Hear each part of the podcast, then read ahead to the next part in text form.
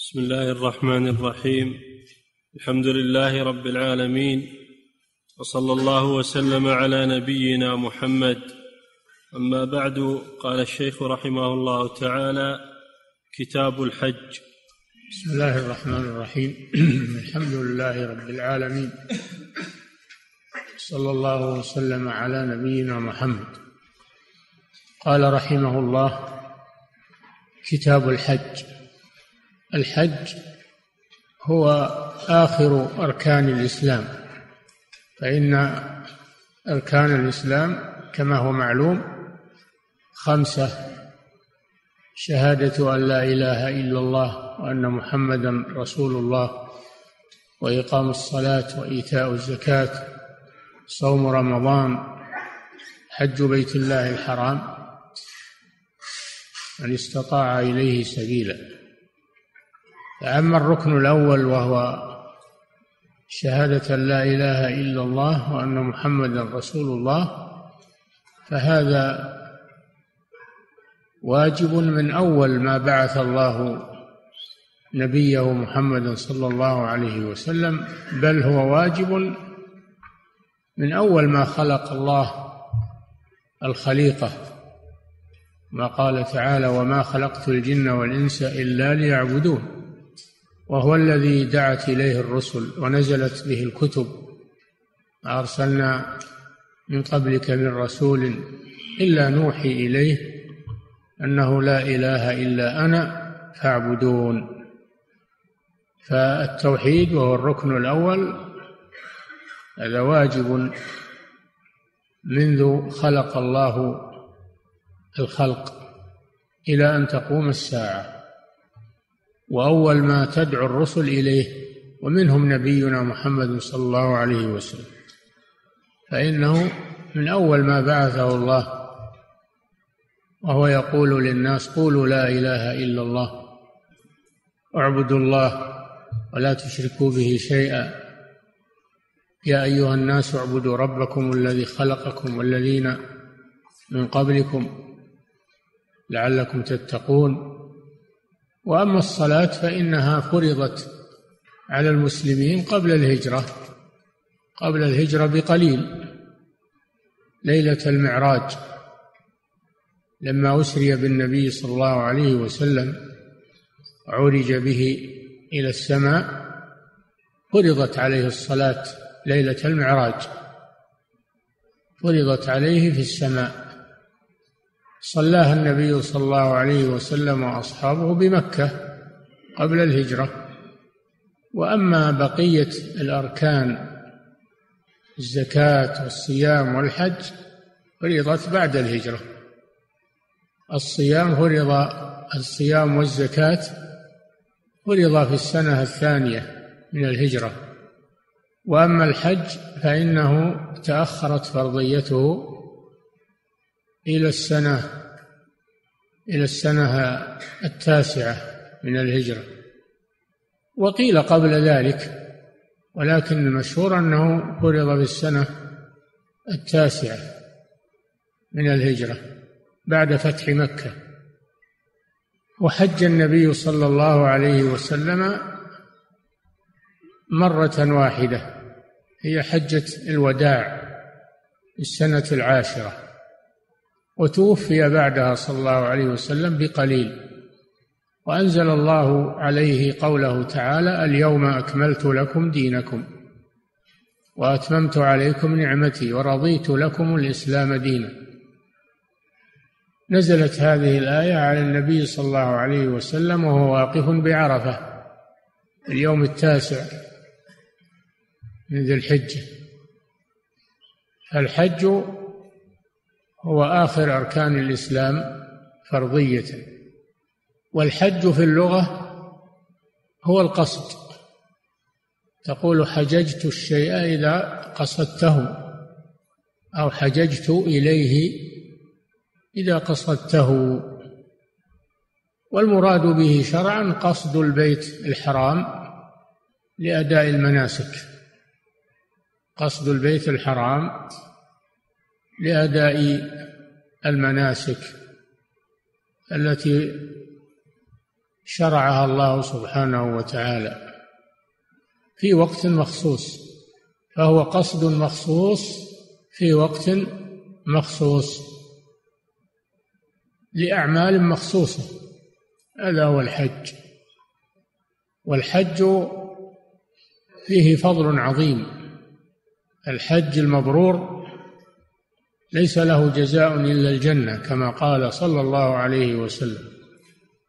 وقال صلى الله عليه وسلم من أتى هذا البيت فلم يرفث ولم يفسق رجع كيوم ولدته أمه. والحج لما كان يحتاج إلى سفر يحتاج إلى مؤونة يحتاج إلى قوة بدنية فرضه الله على المسلم مرة واحدة في العمر.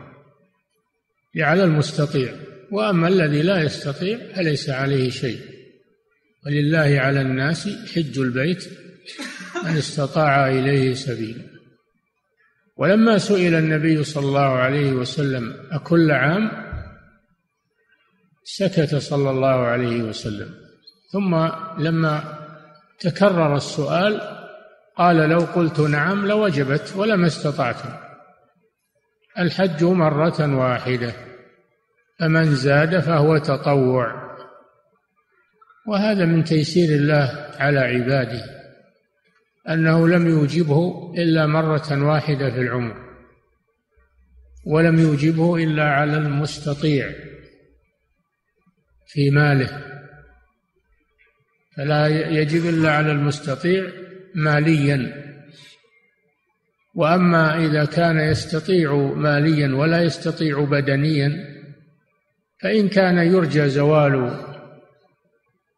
عذره فإنه ينتظر حتى يزول العذر ويحج. أما إذا كان لا يرجى زوال عذره ولا يتصور أنه يحج بنفسه فإنه يوكل أو ينيب من يحج عنه. فقد لا يتأتى له المباشرة ولكنه يستطيعه ماليا فهذا ينيب من يحج عنه. وإن كان ينتظر أنه يزول عذره ويستطيع هذا ينتظر حتى يستطيع ويحج بنفسه والحج عبادة عظيمة وهو نوع من الجهاد في سبيل الله عز وجل. ولذلك يجوز أن يعطى من الزكاة ما يحج به لأن الحج من سبيل الله. الله جل وعلا يقول وفي سبيل الله في مصارف الزكاة قال وفي سبيل الله والحج في سبيل الله فيعطى ما يحج به من الزكاة لأنه جهاد. هذا هو الحج. نعم. باب المواقيت.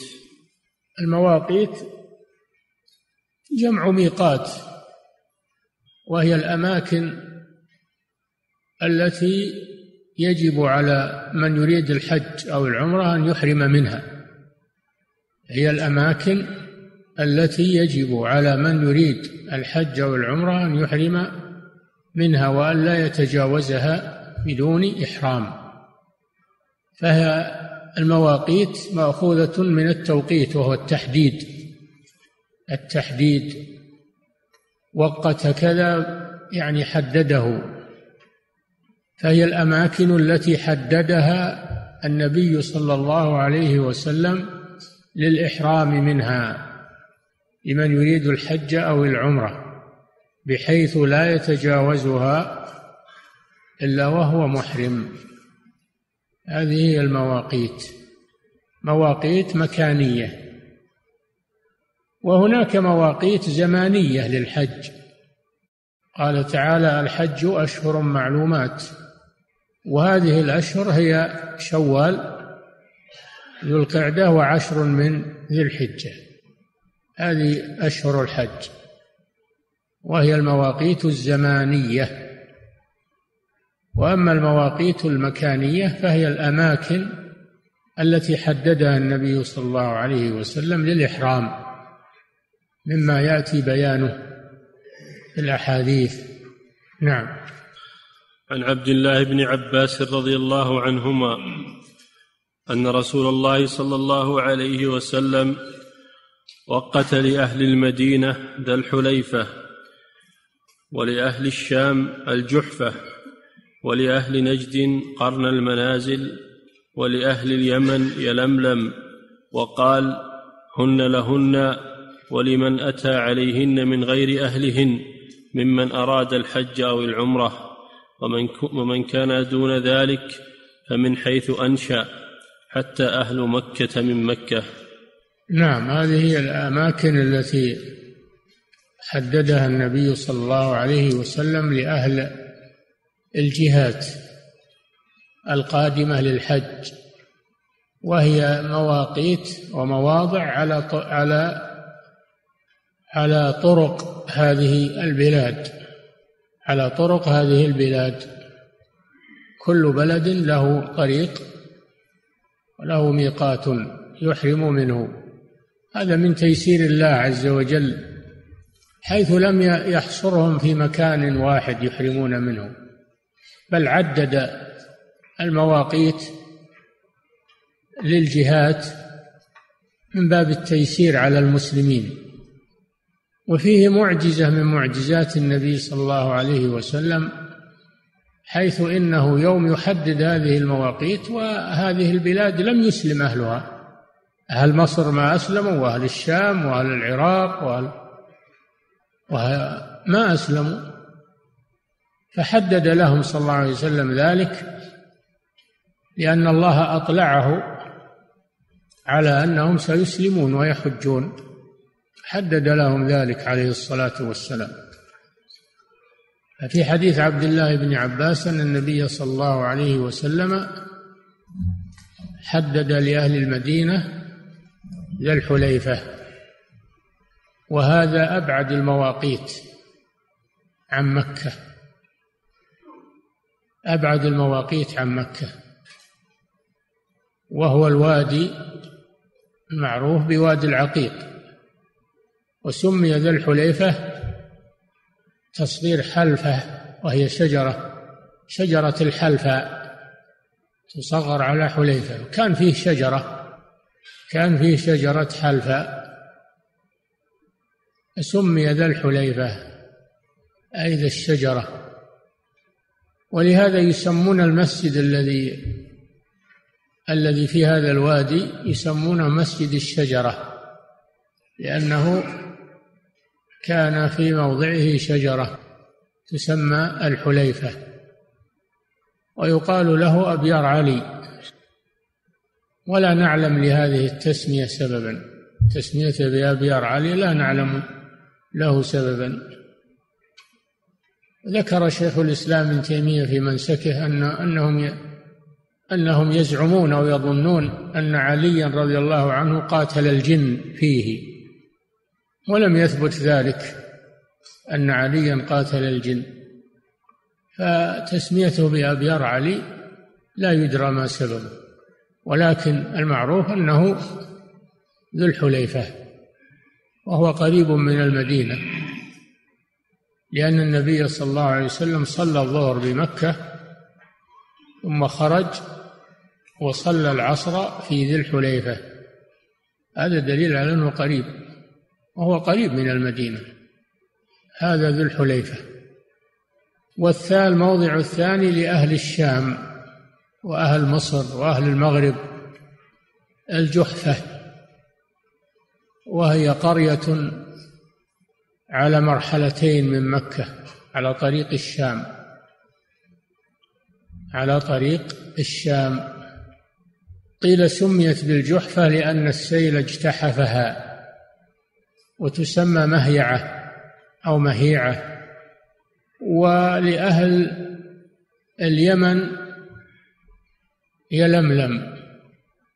أهل اليمن الذين أهل اليمن الذين يأتون من جنوب مكة لهم يلملم أو ألملم بالهمز ويسمى بالسعدية.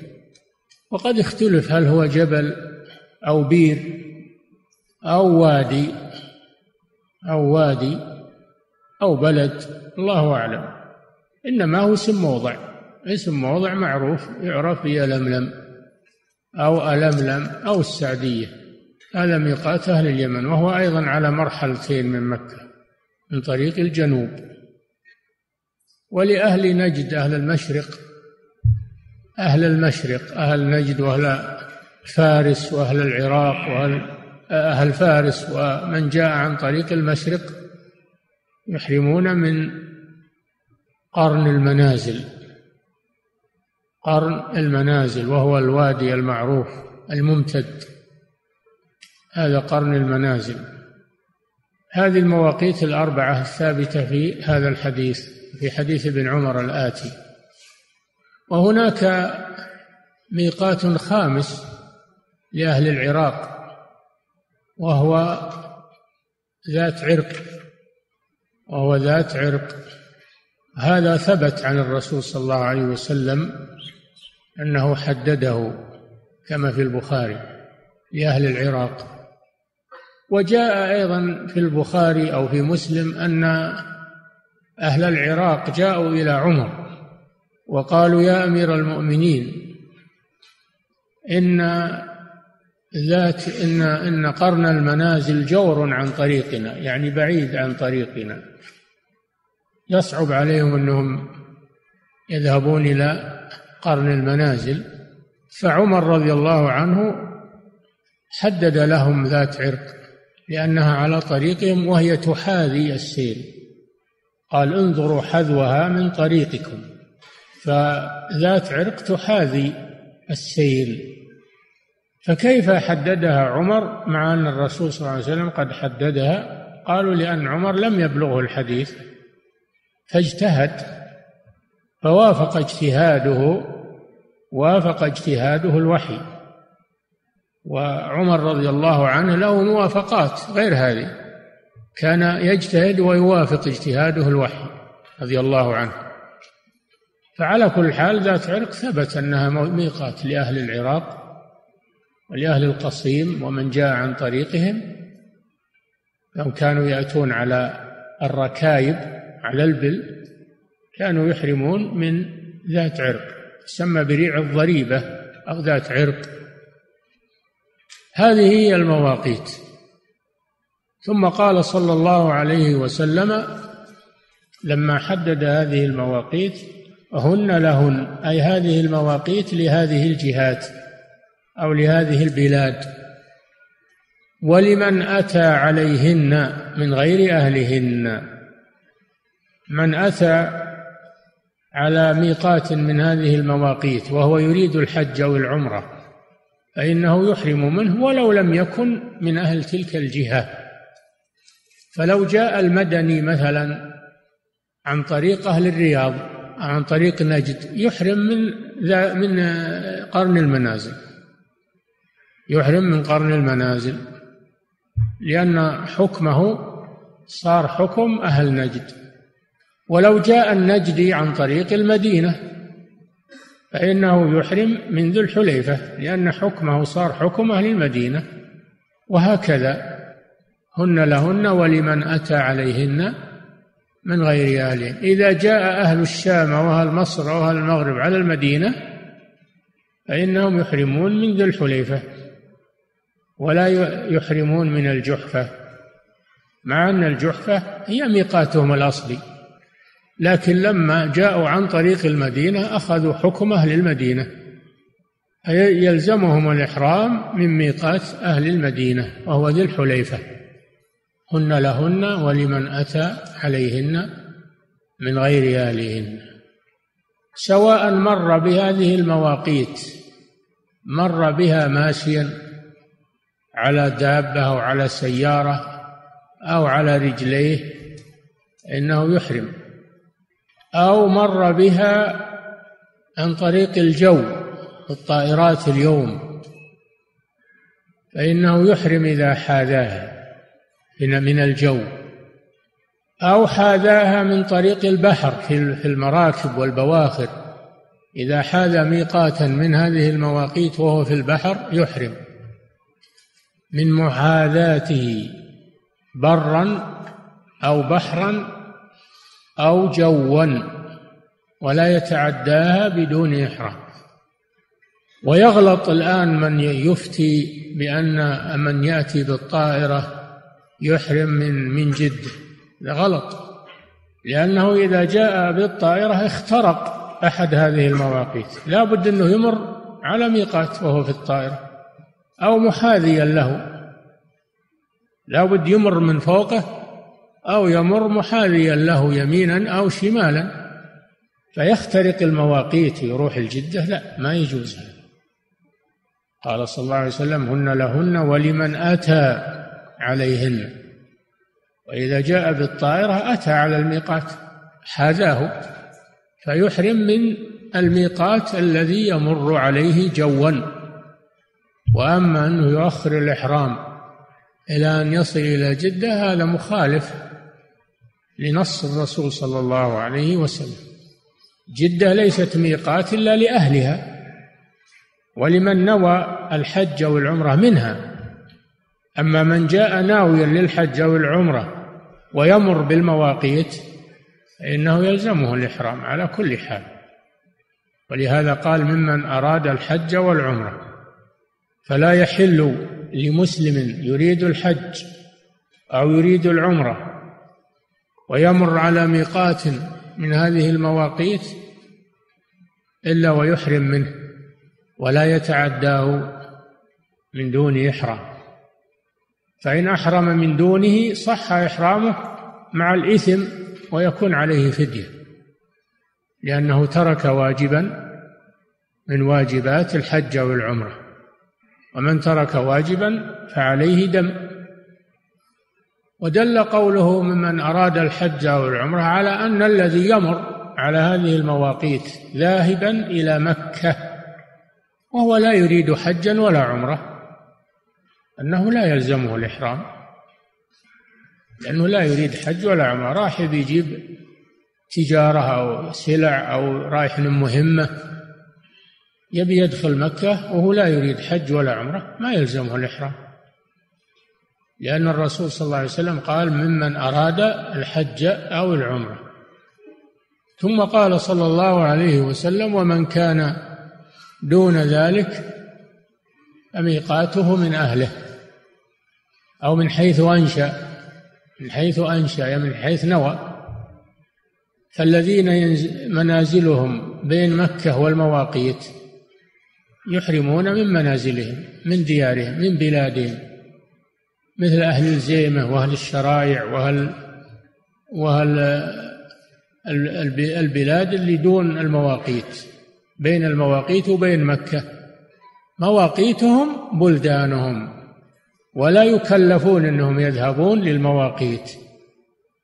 يحرمون من بلدهم. ومن كان دون ذلك فمن حيث أنشأ. وكذلك لو تعدى الميقات وهو لا يريد حجا ولا عمرة ثم بدا له أن يعتمر أو يحج. بعد ما تعدى الميقات ما نقول له ارجع للميقات نقول أحرم من المكان الذي نويت منه من حيث أنشأ. أحرم من المكان الذي نويت منه ولا يرجع إلى الميقات. هذا من تيسير الله سبحانه وتعالى. من حيث أنشأ. قال صلى الله عليه وسلم حتى أهل مكة من مكة. أهل مكة ميقاتهم مكة. يحرمون منها بالحج. يحرمون منها بالحج.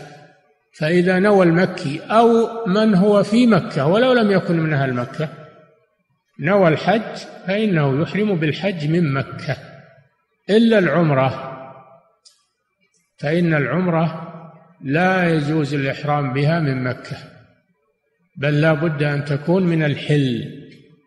لأن عائشة رضي الله عنها لما أرادت العمرة بعد الحج أمرها النبي صلى الله عليه وسلم أن تخرج مع أخيها عبد الرحمن بن أبي بكر وأن تحرم من التنعيم. والتنعيم أدنى الحل أدنى حدود الحرم. فإذا أراد المكي أو النازل في مكة من أهل الآفاق أراد عمرة فإنه يخرج ويحرم من الحل من التنعيم من الجعرانة من الحديبية من أي جهة خارج الحرم ولا يحرم بالعمرة من مكة لماذا؟ قالوا الله أعلم لأن لأن النسك لا بد أن يجمع فيه بين الحل والحرم. لا بد أن يجمع فيه بين الحل والحرم. فالحاج سيخرج إلى الحل سيخرج إلى عرفة. سيخرج إلى عرفة فيجتمع له الحل والحرم. أما العمرة فكل مناسكها في مكة الطواف والسعي والتقصير كل مناسكها في مكة. ولا يخرج منها بشيء منها إلى الحل. فلذلك أمر بأن يخرج ويحرم من الحل ليجمع بين حل وحرم في النسك. هذا وجه الحكمة والله أعلم.